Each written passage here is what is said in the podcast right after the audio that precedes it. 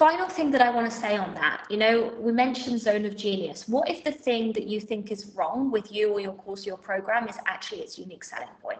You know, very often we're little and we're told there were things that were wrong about us is actually our genius. And this gets to play out in business too. You know, like I have built a, a million euro brand like without all of the technical stuff, without doing anything perfect, without having perfectly orchestrated. I break rules all of the fucking time. But I think that that's why my clients resonate with me and that's why my clients, you know, really love me is because you get to meet me. Like there's that I don't mask that up, right? So what if the thing that you think is wrong with you is actually your point of genius? And what if the thing that you think is wrong with your business is actually its unique selling point?